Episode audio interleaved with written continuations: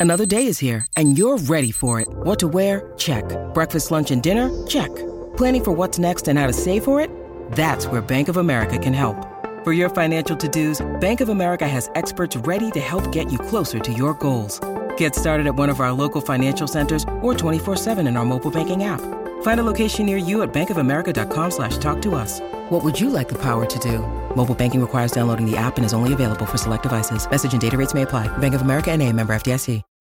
When you need mealtime inspiration, it's worth shopping Kroger, where you'll find over 30,000 mouthwatering choices that excite your inner foodie. And no matter what tasty choice you make, you'll enjoy our everyday low prices, plus extra ways to save, like digital coupons worth over $600 each week. You can also save up to $1 off per gallon at the pump with fuel points. More savings and more inspiring flavors make shopping Kroger worth it every time. Kroger, fresh for everyone. Fuel restrictions apply.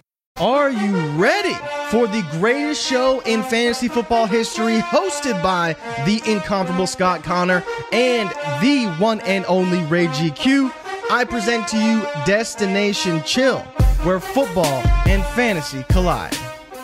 G E G P. Good evening, good people. Welcome in. This is another episode, another stream, another installment of Destination Chill. I'm the host of this bad boy, Ray G. You can find me on X at Ray GQ, and I am joined, as always, my by my esteemed co-host and colleague, one of the, if not the sharpest dynasty manager I've ever played against, not named myself, Mr. Scott Connor. You can find him at Charles Chill.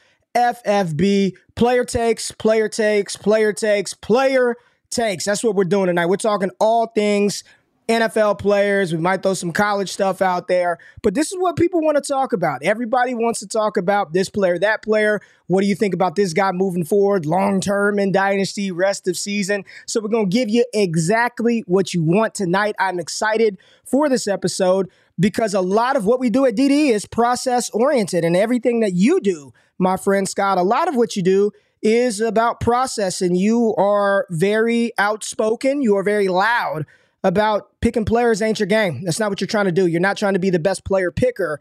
So this is a little bit outside of your wheelhouse tonight. Scott how you doing tonight and how you feel about this show we got on tap for people?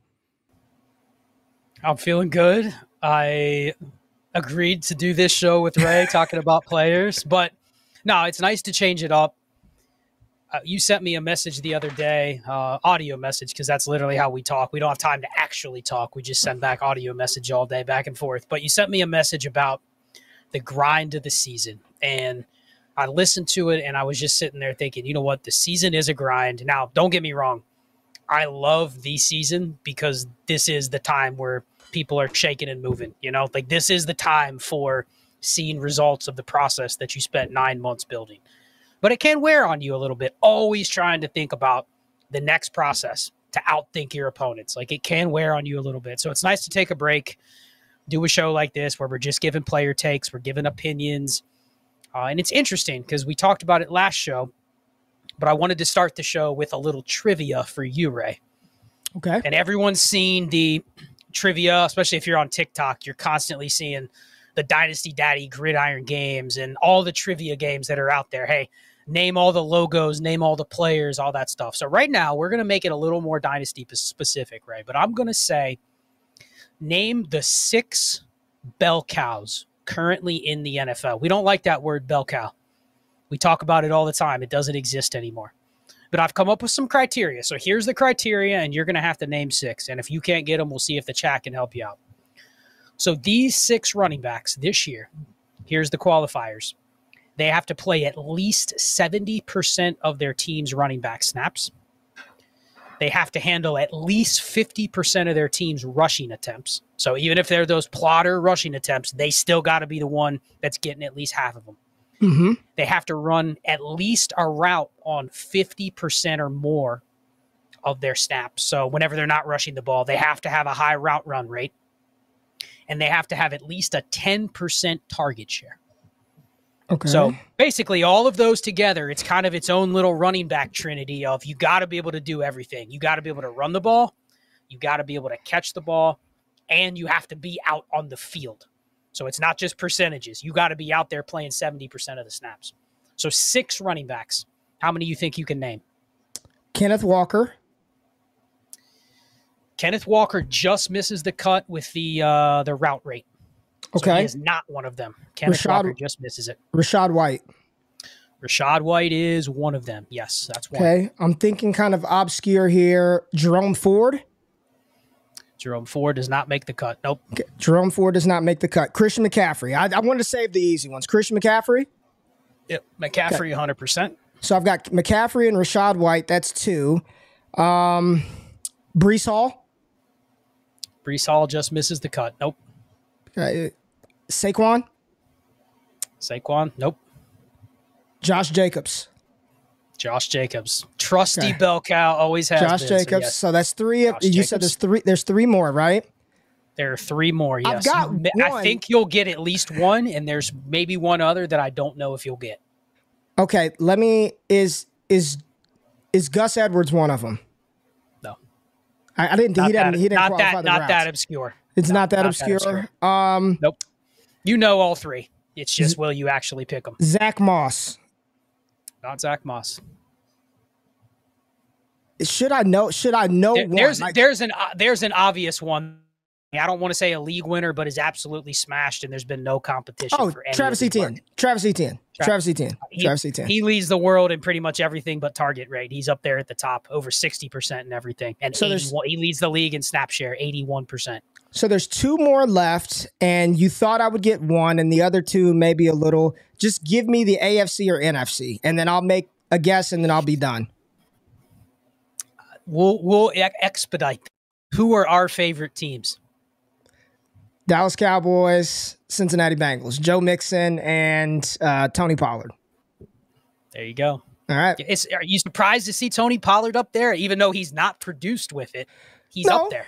No, I, I'm not surprised to see TP up there because he's the running back that's getting all the work in Dallas. It's just not materializing or, or mattering very much for us in fantasy. But every time you turn on the game, I mean, he's the guy that's out there. Rico Dowdle's getting the scraps for the most part. So, not surprised about Tony Pollard and not surprised about Joe Mixon. I just wasn't even thinking Mixon, but that should have been an obvious one as well. Yeah, I mean Mixon, Jacobs, McCaffrey. How many years in a row are they going to do it? As long as they're here, that's their role. And then Etienne's probably going down that road. Rachaad White surprised me a little bit.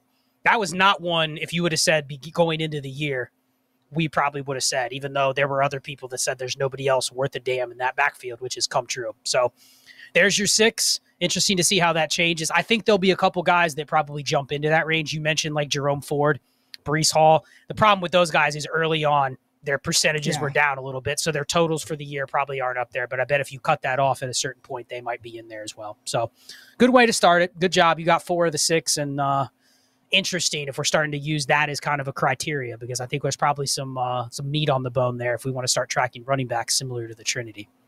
Well, that's a that's a great segue into what we want to do with this show. We are at the halfway point of the NFL season, essentially, of the NFL regular season, or a little past the halfway point of that. We've already passed the halfway point for fantasy. So at this point, Stott, every team, for the most part, should know where they're at, whether they are a playoff contender or they're pushing in towards 2024. And when that happens, and you could start to feel content shift a little bit, you start to hear podcasts talking more about the 24 class and talking about the 24 NFL season. That's when we start to get to do you want this player or that player? How do you feel about Adam Thielen next season versus the rest of the season? And this is where you start to see some teams take calculated risks and ta- calculated bets on the old aging Mike Evans that you know, you know, uh, he's probably going to have limited limited market window after the season, or the running back like a Derrick Henry, like a you know these guys, Joe Mixon's, th- these type of players. You're starting to figure out like if I buy, I better win the damn league because you know that there's probably little to no market value going into next season. But I don't want to start off talking about running backs just yet. We'll get to the RBs here shortly, and we're going to try to keep this as as concise as possible. So holler at us in the chat, man. Send chats, super chats get the priority if you've got questions about players. But most of us, Scott, outside of underdog fantasy, outside of some maybe some industry leagues, we're playing in two quarterback or super flex leagues. That's just what it is. That's that's what we play in. So I want to start off talking about the quarterback position, and it is one where you would think it's the easiest position to sort of you want the starters as long as they're a starting quarterback, they're under contract, you're good at that position. Yet you look around the NFL and you're like, I don't really feel great about half of these damn quarterbacks that are starting right now. So I want to talk about one of the more polarizing names at the quarterback position for a variety of reasons, some which we will not get into tonight. But I want to talk about Deshaun Watson. And I've heard through the grapevine that you've taken a vow of silence talking about Deshaun Watson, but damn it, it's Destination Chill. We're going to talk about it. We, we got family in the building. We're going to talk about Deshaun Watson, and I don't want to get into all the others. I just want to focus on his value, how you think people should be approaching him in Dynasty and Superflex formats, taking into consideration all the stuff that we know. His contract, where he's valued right now, keep trade cut. What is he? QB 18, something. I'm not even looking, but he's outside of the top 15 quarterbacks probably on keep trade cut. And a lot of people in Dynasty were or and are betting on Deshaun Watson to be their QB1, to be the guy that he was in Houston, or at least show some flashes of what he was in the past.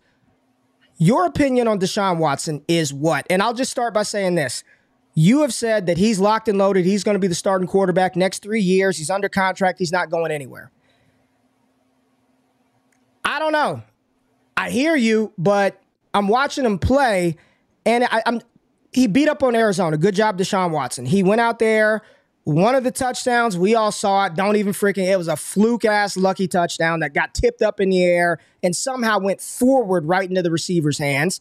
But you you, you kind of look at him and it doesn't feel like I'm getting a quarter of a billion dollars worth of quarterback play out of Watson.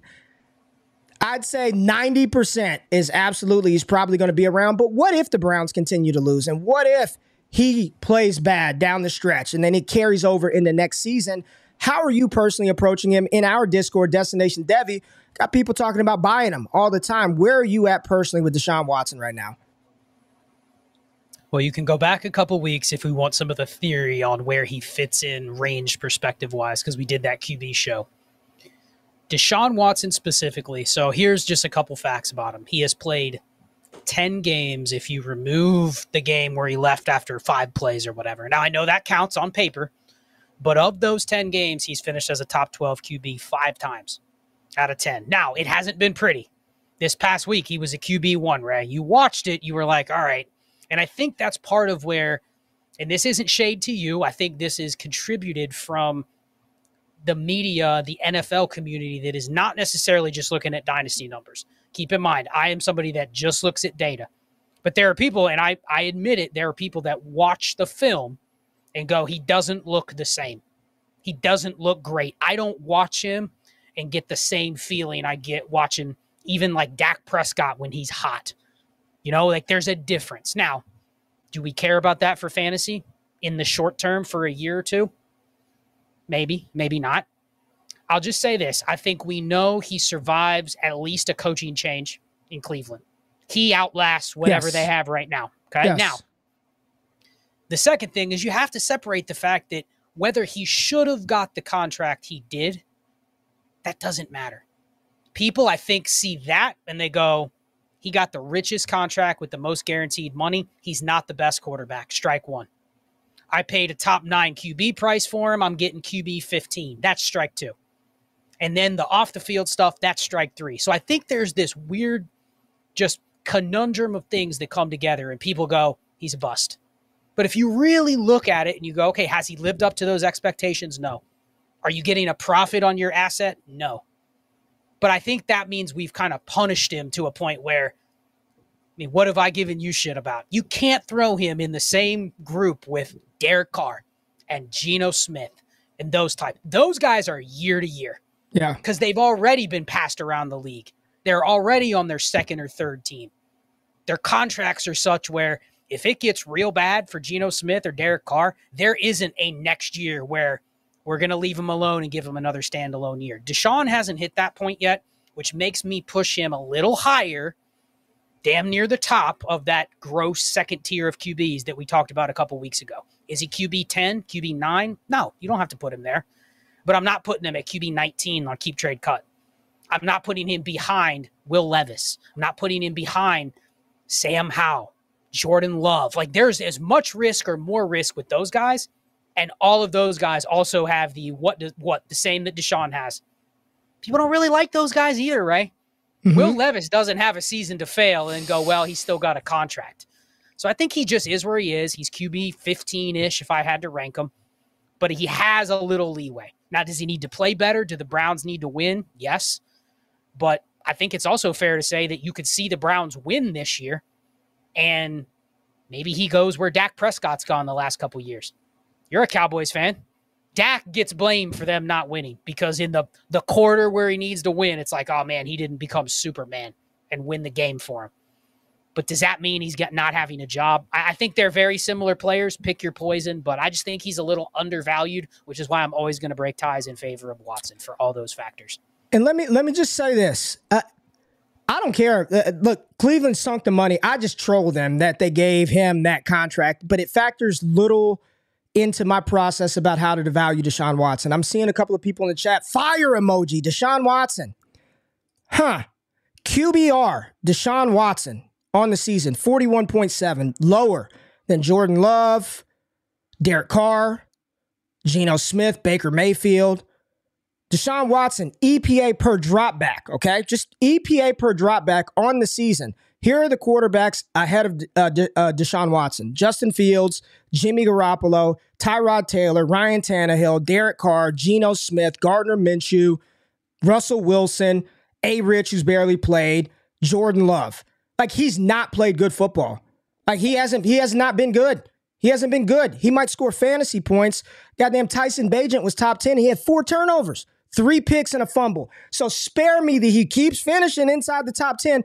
The quarterbacks this season have been awful by and large. Patrick Mahomes had a week where he was behind Danny DeVito. So, or whatever his name is, Danny DeVito, Sean DeVito, whatever his name is. He was behind him. So I feel like what's happening is a lot of fantasy gamers are telling themselves this hopeful story that Deshaun Watson, because he's got this security, that he's going to turn something around for your roster or end up. We're talking about a QB2 here.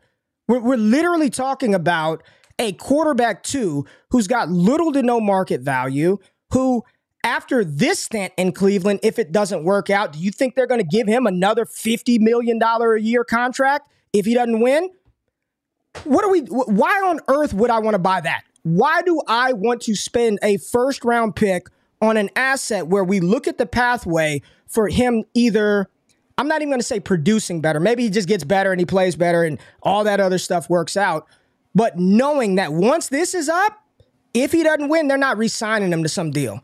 They're not going to do it. I, I, will bet a large amount of money that after this is up, he's done in Cleveland. Then what? Like it, it's it feels like the window for what the name Deshaun Watson brings, that's dead and gone, man, is a QB2.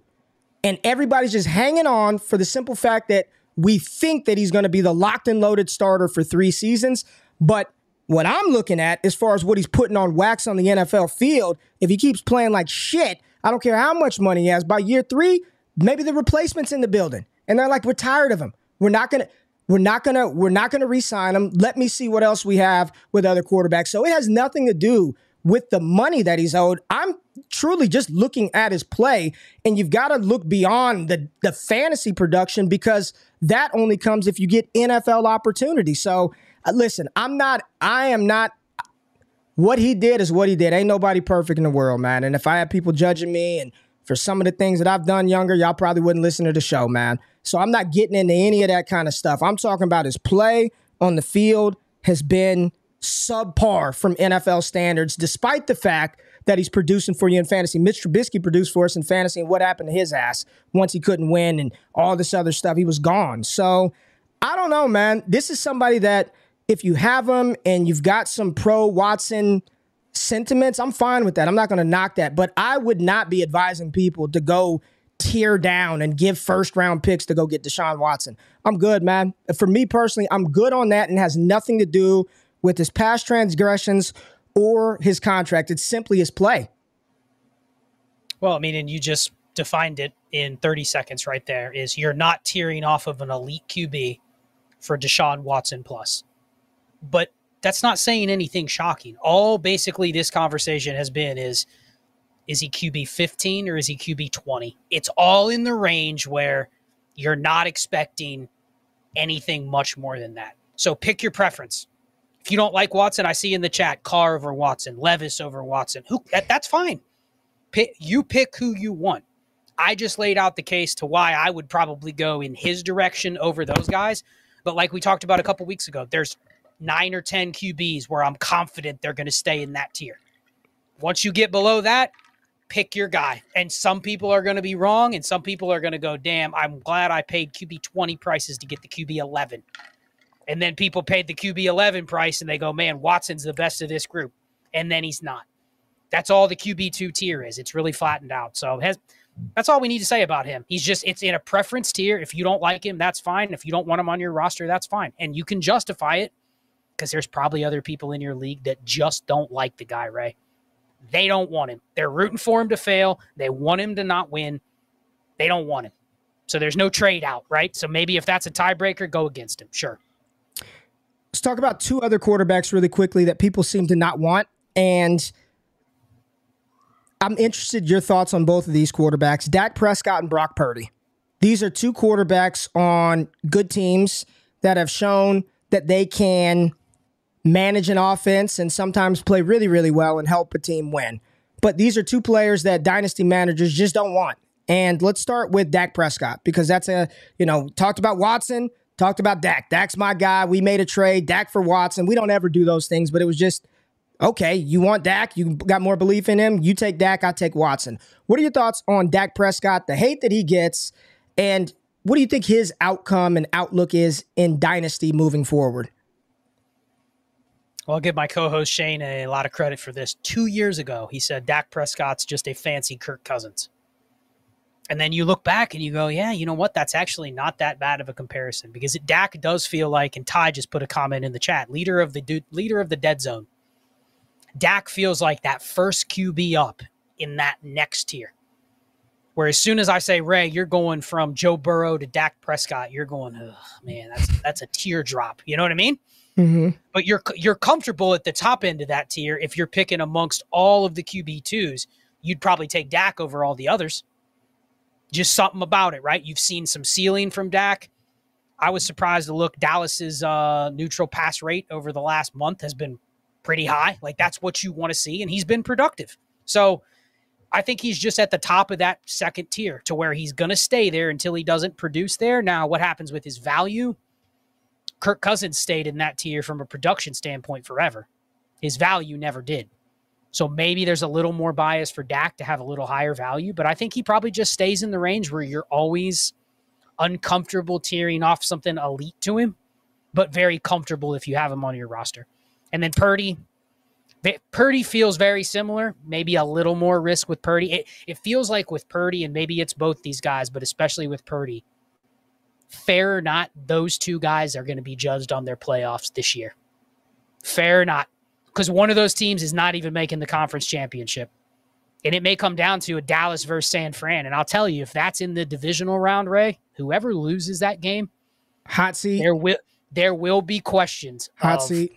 Are they the starter next year? And we're sitting here going, man, if that if Dallas were to give up on Dak Prescott, there'd be ten teams lining up to sign. Absolutely, absolutely. So, and maybe that's true or not true with Purdy, but it feels like both of those guys are on the hot seat this year to win a couple games that people don't think they should win. And if they don't, that's what impacts their dynasty value is Brock loses in the first round and there's a couple guys that become available next year. People are going to be going, man, are they really committed to Brock? And it, that's going to impact your market, right? Did you people see are going to go, I don't know. Did you see Sikkema's mock, his latest mock, PFF, his first one?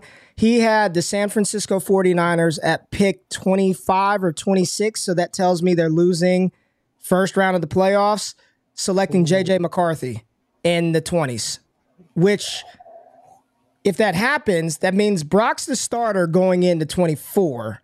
But any slip up, it, it, it would be a repeat of almost kind of what just happened in San Francisco with Trey Lance, and now they found Brock Purdy much later. But that would be a wild, wild less situation. Pressure. Less, Le- yeah. a little less pressure to start that guy right away, though. Correct, correct. And my final quarterback, I just want to ask you about, and this is a big name.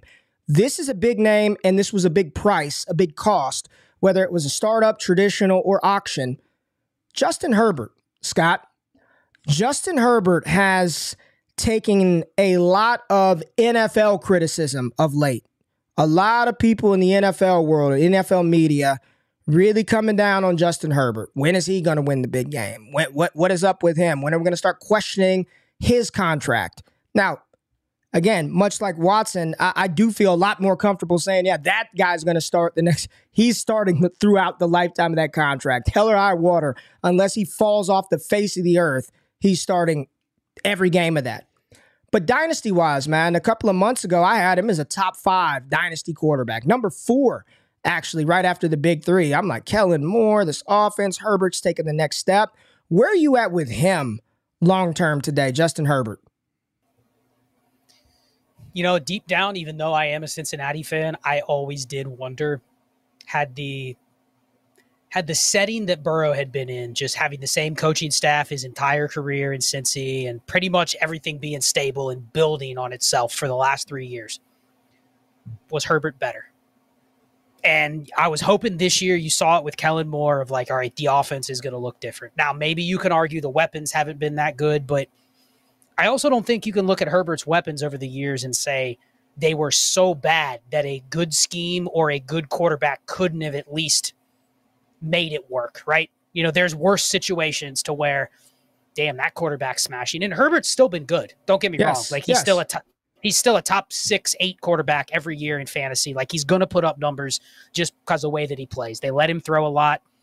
He's definitely can make big plays at the you know, in one play. He can throw for, you know, long touchdowns and whatnot. But has he hit his ceiling? I think because there was a, there was part of me that was wondering, all right, this guy could get up to QB one, QB two, QB three, Yeah. and ma- and maybe he's kind of settled in the QB five to eight range, and that's where he's just going to settle, and that's okay. So I'm not worried about him for dynasty. From like a real NFL perspective, though, I think it's fair to say, okay, there might be some guys. Like I know you, we had a conversation earlier today. Burrow's probably better than Herbert from an NFL perspective as long as the fantasy as long as the fantasy numbers are there it's probably fair to say it doesn't really matter who you have if not you prefer one over the other you know like there's probably tiebreakers there but from a fantasy perspective he's in the top 8 it's just is he someone that can command a tear down to somebody else i don't think so i think he's just settled in that range All right, well, confident with him Well, this is not Wake Up, but one of my favorite segments on Wake Up is Would You Rather? Scott Connor. So I'm about to put a little fire to ass right now, and we're going to stay on Justin Herbert and just r- rapid fire, no explanation. I want gut feel for you to blurt it out, thinking, taking all of this into context, okay? Uh, production, future value that you can trade away, longevity. Think of those three things, all right? And just gut feel from the gut, no process, no talk. Justin Herbert, Lamar Jackson. herbert Justin Herbert, CJ Stroud.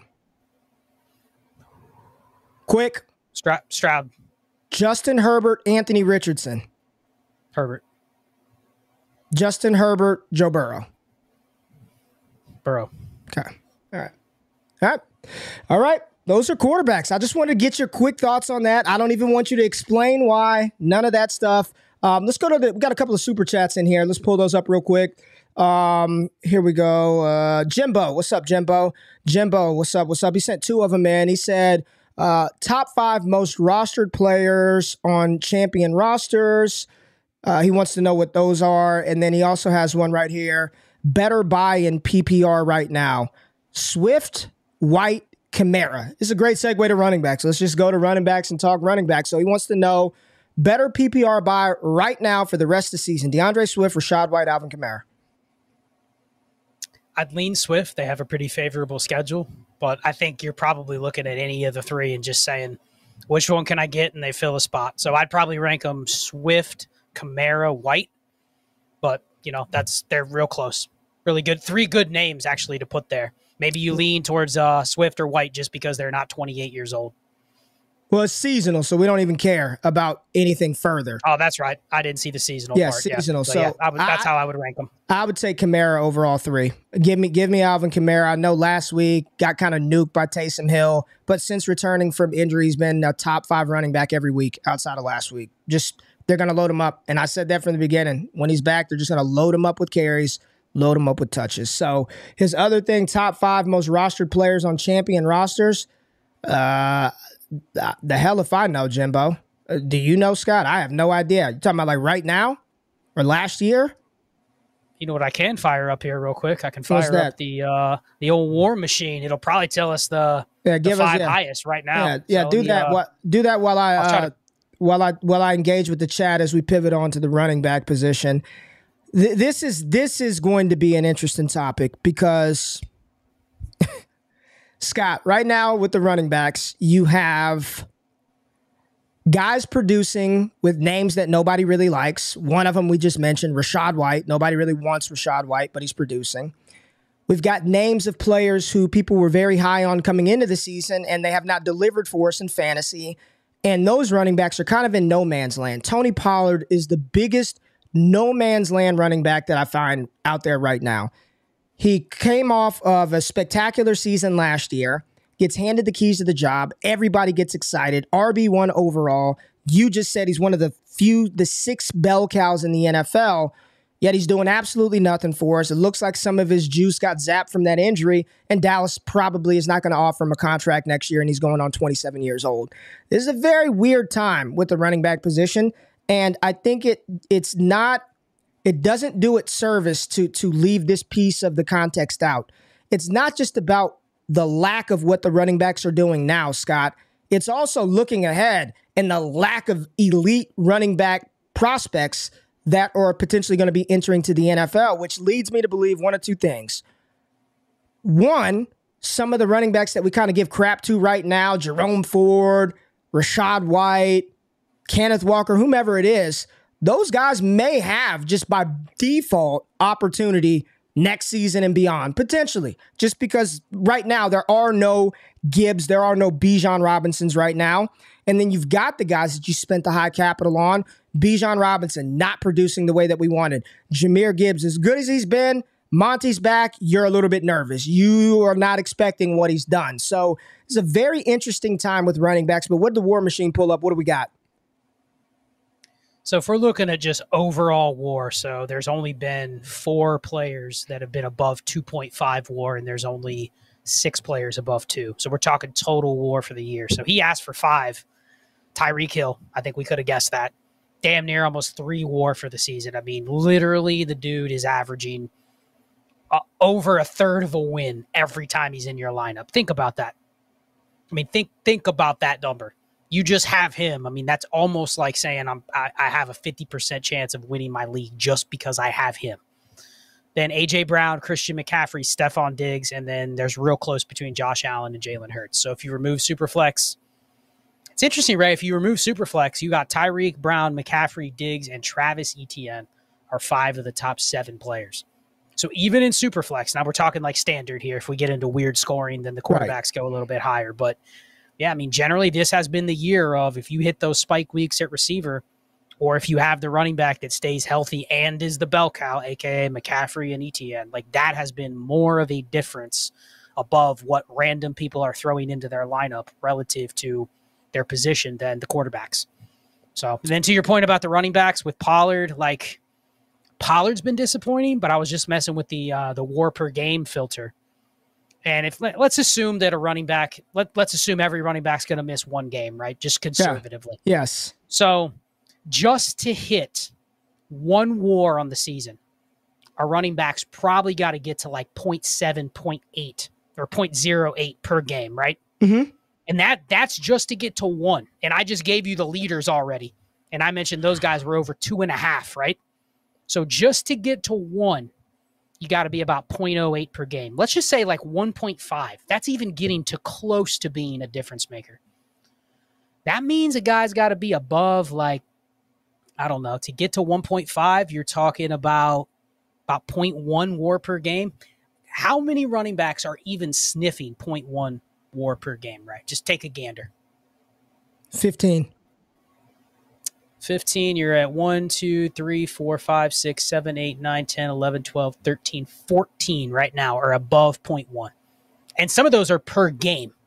So yeah. I'm showing you De- De'Von Achane, Kyren Williams, David Montgomery. Like those per game, those guys are there, yeah, but you're you're already four, pissed because yeah. they missed half the season, right? Yeah.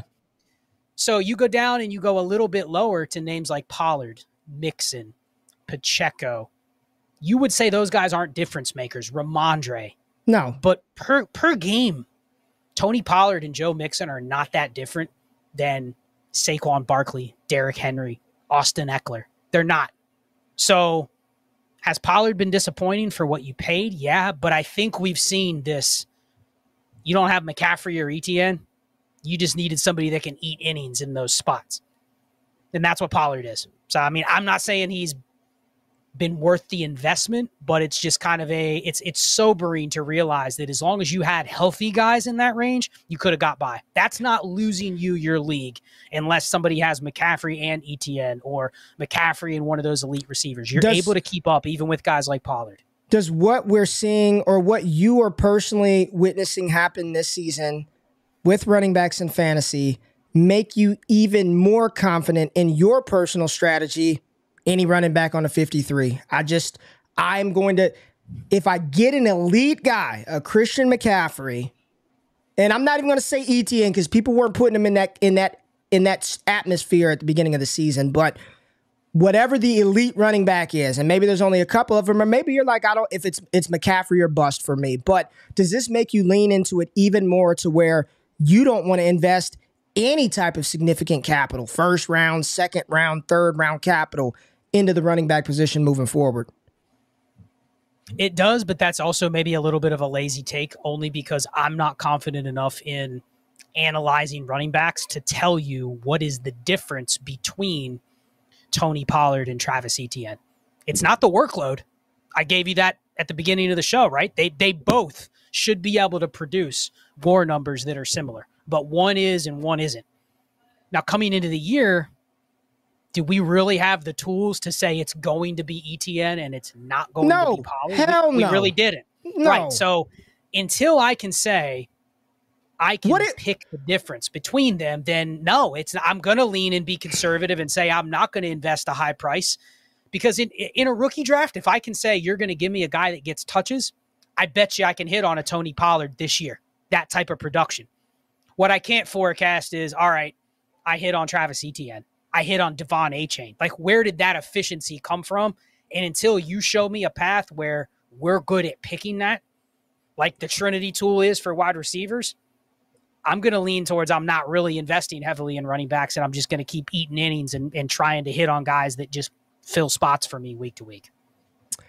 Um, Jacob asked, "Is war related to fantasy football or real life? Both." The, que- the to answer that question, both. You can go to PFF. They have um, actual NFL WAR per season, so it's it. You could use it for real football or fantasy football, and um, this this is this is the this is the foundation of the show. And uh, Jacob says you need Noah on the pod to go over running backs. Noah Hills, he's been on Wake Up before. Uh, we chat all the time. His specialty is sort of evaluating running back prospects. Here's here's why I think it's so difficult to do this, Scott they're a byproduct of their scheme. What about profile would have led you to believe that he's only going to get 10 damn touches a game? Come on, man. Like it, it, it almost it feels like a an exercise that's not even worth the squeeze, man. Like if trying to figure out what coach and how they're going to deploy this running back versus that running back, it it, it, see, it just feels like a waste of damn time. Like I don't care. Like, I don't care. I don't care. I don't care, man. You know what I'm saying? And this isn't the same Ray as it was last last year, year before. I'm spending all damn day trying to grind the tape. Look at those sweet feet in the hole, and he can do this and all that.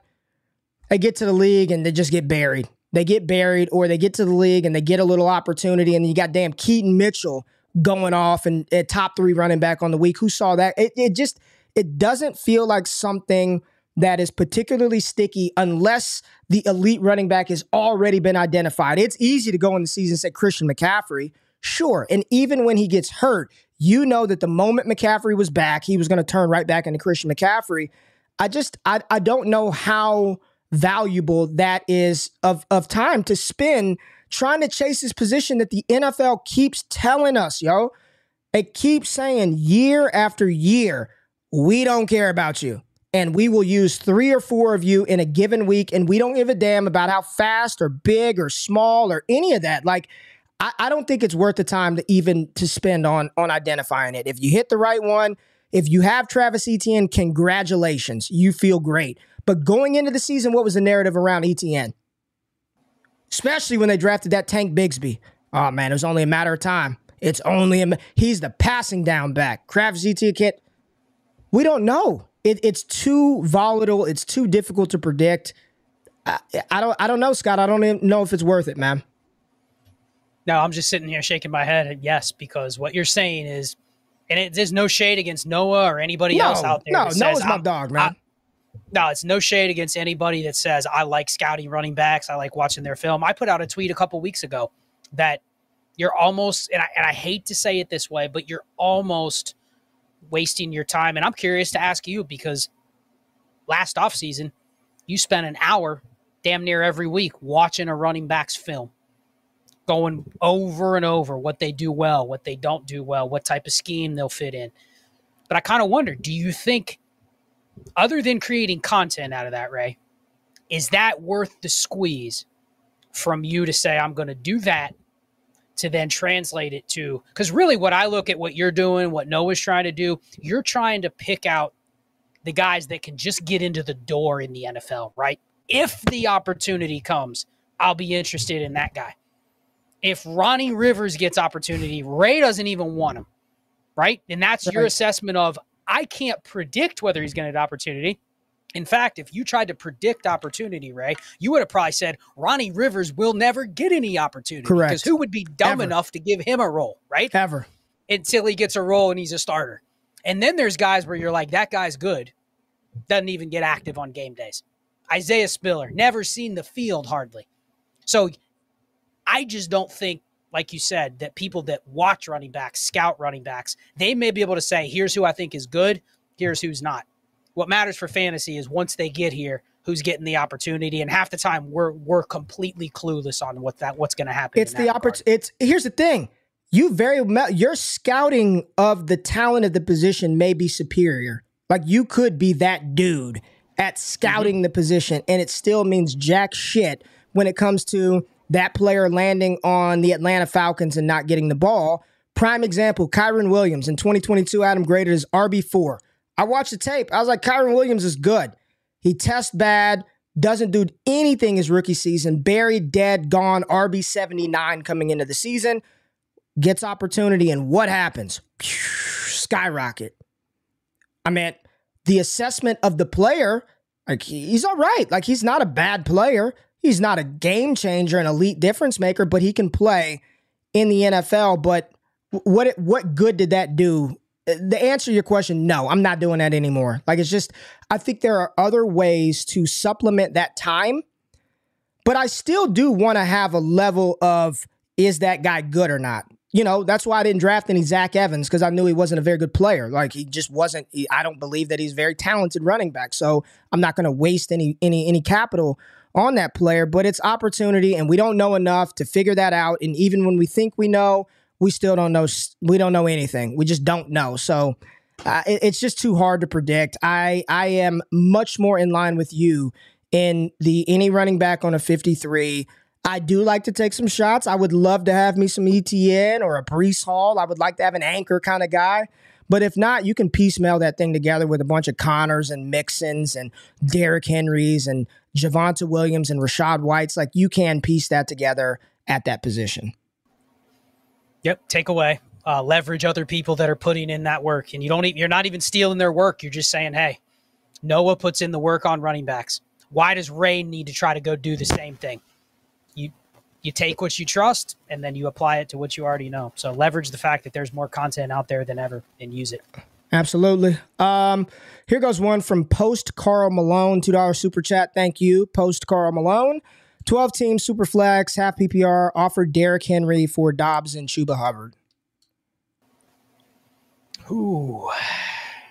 We got a question earlier. We didn't touch on Josh Dobbs, but man, I'm super impressed. I said it a couple weeks ago in voice chat that that guy's probably earned himself a backup gig for the next 10 years if he Absolutely. wants it. And it's not crazy to say he gets a a, a half-winded starting shot going forward after this year. You never know. So that's one of those deals, man.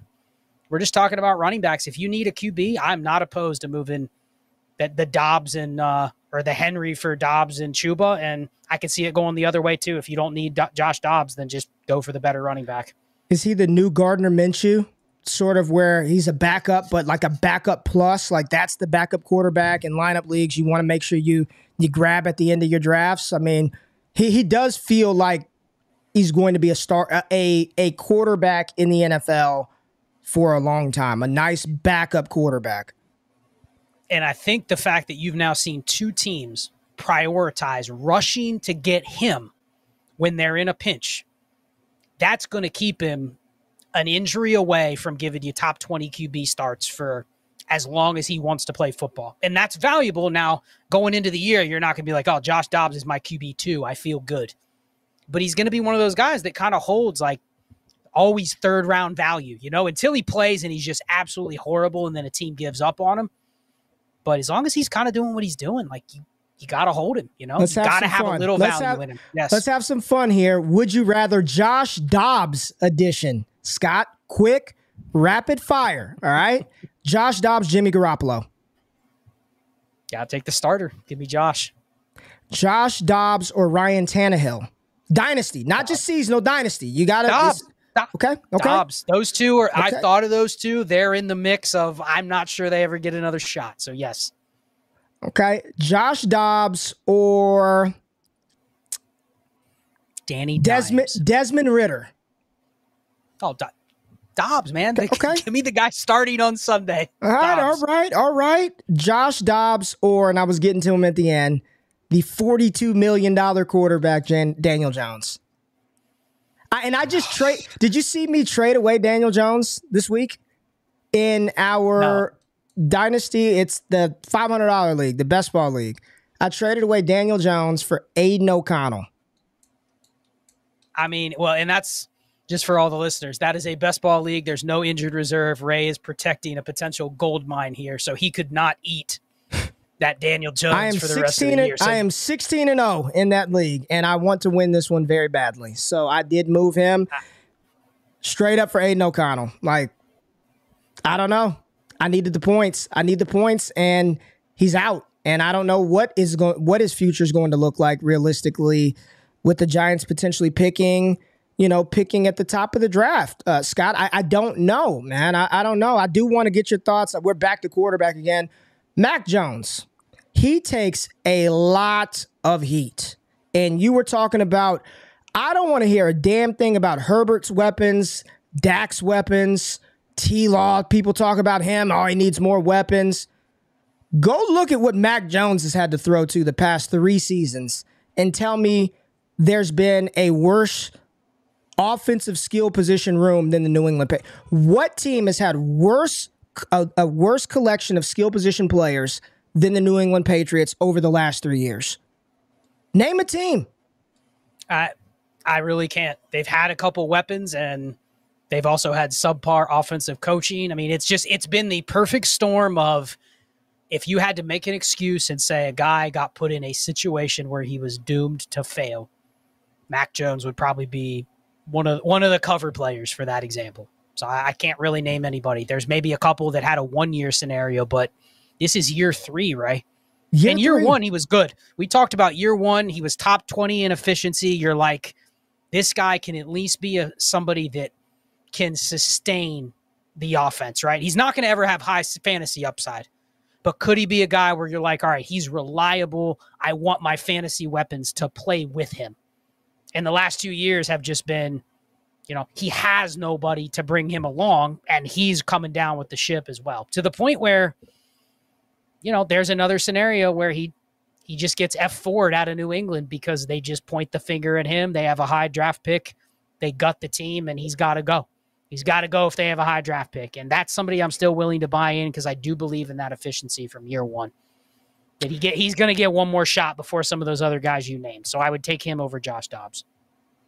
I mean, it, it's it's a pretty bad situation in New England, and you're saying he's had weapons. Uh, when Kendrick Bourne who uh, uh, uh, Jakobi Meyers. He had Jakobi Meyers last year. That was his best weapon he's probably had in his career was Jakobi Meyers. Uh, you and you can argue that he might have made Kendrick Bourne a little bit. Like it, you know what I mean? Like I'm not saying he made him, but it's not like Kendrick Bourne was carrying Mac Jones. Like it was a, you yeah. know. It was at least a 50-50 partnership there. Yes. At at worst, yeah. it was a 50-50 partnership. Just it's interesting the narratives around these players, and he is one that I think can have like a better career path than Jimmy Garoppolo. Get out of New England, go to a different team. But we'll see what the Patriots end up doing with Bill Belichick and company. But it's uh, uh we just talk about all these guys, and it just it makes me a little nervous about the QB position in Superflex and Dynasty. And so many times I've seen people in leagues that we play in terrified, you know, there's there's elite quarterbacks on the market, Scott, because people are trying to tear down. I saw today in one of our Heisman leagues, Jalen Hurts was being offered to folks. I'll give you Jalen Hurts for Kyler Murray, a first and a second. Oh, that's too much. I can't pay that for Jalen Hurts. Oh, I can't. I'm telling you, Matt, I don't I don't get it. I don't get this this this is a whole different topic about paranoia and paralysis and trades. We're talking player today. We'll get into that another day. We got one from Richie. Richie's here for every damn stream we do. Josh Dobbs or Mac Jones? Yeah, I said I, I would take Mac in there. Uh, that, that's one of the few that's at the bottom that I would still take over Dobbs. Yeah, yeah same here. I would take him as well. Um, what else do we have from you good old people in here, Scott? We're already at seven fifty two. How did we? How, how did the show? go by that that fast. Um, what else do we have? Stroud. What do you want to talk about from receivers? We haven't talked about receivers. I, I kind of don't want to talk about receivers. Go look at the Trinity tool. I want I want to engage and entertain. So I want to talk about tight ends with you, Mr. Connor. Yep. Um, yep. I want to talk about this this this position. Um, just your thoughts on. I don't want to even say any names. Just your thoughts on what you're seeing from young tight ends, old tight ends, middle-aged tight ends, how they're treated in di- this is the first year I haven't seen people like thirsting for tight ends in trades. I haven't seen a lot of that happening in leagues that I'm in, which makes me feel more inclined to go get some of these guys. But what are your what is your opinion on these guys? And we're seeing the ascension of players like a Trey McBride, Jake Ferguson locking himself into a top 10 tight end status damn near. Just what's your thoughts on the position and, and your takeaways right now this this point in the season? Well, I said it quite a few times during the preseason that this was going to be a very good test case for tight ends because we had some good rookie tight ends coming in. And what do they all have in common, Ray, for the most part? Small, athletic guys that didn't profile as they're going to play the 80, 85, 90% of snaps, right? So the old, I don't even want to call it like old, antiquated data about snap share, route data, RAS score, all those things coming together. So I think we've been right and wrong about tight ends. We've been wrong about it used to be you never dare to draft rookie tight ends for your production to start them. Right. And I'm sitting here looking in some of our high stakes redraft leagues and I followed that rule. I've played for seven years. I've never been somebody that chases tight end production. And I followed that rule this year too. Why would I draft Sam LaPorta at tight end eight, Dalton Kincaid at tight end seven, you know, in redraft leagues? Yet I look up and I go, man, there's not more than four tight ends I'd rather have than those two guys the rest of the season. George Kittle, don't care. Darren Waller, injured. Dallas Goedert, injured. Evan Engram is what he is. I'd rather have those other two if I want a blow up game. Yeah, so you were wrong for saying fade rookie tight ends, where I think you're still going to be right. And this is why this class coming up with Bowers is going to be very interesting. I already see some Bowers questions in the chat. I think you're right in saying if you have Sam LaPorta, if you have Dalton Kincaid, if you have Brock Bowers next year, I don't think because of the nature of the position, Ray, you don't have an asset with Sam LaPorta or Dalton Kincaid right now that gets you to the table to make a deal for a bigger piece that's not a tight end. Like go to somebody and say, we're just talking, we're not talking like super inflated premium with crazy scoring, just a regular tight end premium league that 90% of the people out there are playing in. You take your Dalton Kincaid and go, what do you want plus Dalton Kincaid for Ja'Marr Chase, for AJ Brown, for CeeDee Lamb? And the person's probably like, man, you know, I, how does that conversation go, right? I like Kincaid, but I, I don't know if he really know. is going to count much in that yeah. deal. You know, like I'll take him. He's good. Don't get me wrong. I need a tight end. He's a top five tight end. Fine. But when you bring that asset to the table, that is not the same as bringing Chris Olave to the table. Right. So I don't think tight ends are a mechanism to make bigger trades. I think once you have a guy like LaPorta or Kincaid or whoever, you're now saying, I'm just going to hold on to the guy and just bet that he's going to be difference making production versus doesn't feel the trade value is really there. And maybe that changes, but I haven't noticed in most of our leagues anybody really wants the tight ends. They'll take them. But if I don't have LaPorta, I'm not going, man, what elite assets can I give Ray to get LaPorta? Yeah.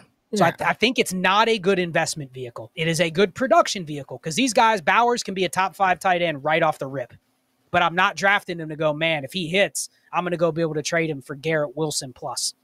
This is that's not going to work. I don't think they're good investment vehicles. So that's my take on tight ends. We've been right about them, but wrong about them at the same time. Well, and we were also right with WAR still tells you there's only a handful of them that are are truly yep. elite difference makers. But what it also allowed you to do was fade that six, seven, eight, nine, ten, the Freiermuth, Njoku, Goedert range. And uh, I mean, I've got the heaviest and highest exposure pre them becoming a thing with Trey McBride and Jake Ferguson. Those were two guys you can get at the back of a damn draft. I mean, an underdog at the beginning, you literally, they could be your last pick in the whole draft. 20th round, 12th pick in the 20th round. I'll take Trey McBride. I'll take Jake Ferguson. And that's how you win at the tight end position. You either have Kelce Andrews, Kincaid, LaPorta, those elite difference makers, or you fade that middle cluster and then you are right on the ones that you draft from the flatline tier that end up propelling themselves much higher. If you went with McBride and Jake Ferguson as your two tight ends, you're probably doing very good because you spent nothing on those guys in the startup, which allowed you to allocate all of your resources and assets, hopefully to the positions that actually matter, like wide receiver and quarterback. So I just want to check to see if we've got any more super chats before we get out of here. We got one right here from Seb Andre. You gotta you gotta put the the question in there. I don't know if we missed that joint or what, but put the question in there so we can so we can holler at that um, real quick. Wish all my Tyler Conklins were Jake Ferguson's. Listen, man, it may have been if Rodgers was there, Conklin could have been one that was giving you top 15 tight end numbers and you would have been just fine with it. So, like I, you know, I, I wouldn't even be so mad about that. Like it just sucks, right? Aaron Rodgers got hurt on the fourth play of the game. Like nobody saw that coming. So can't beat yourself up too much about that one at all.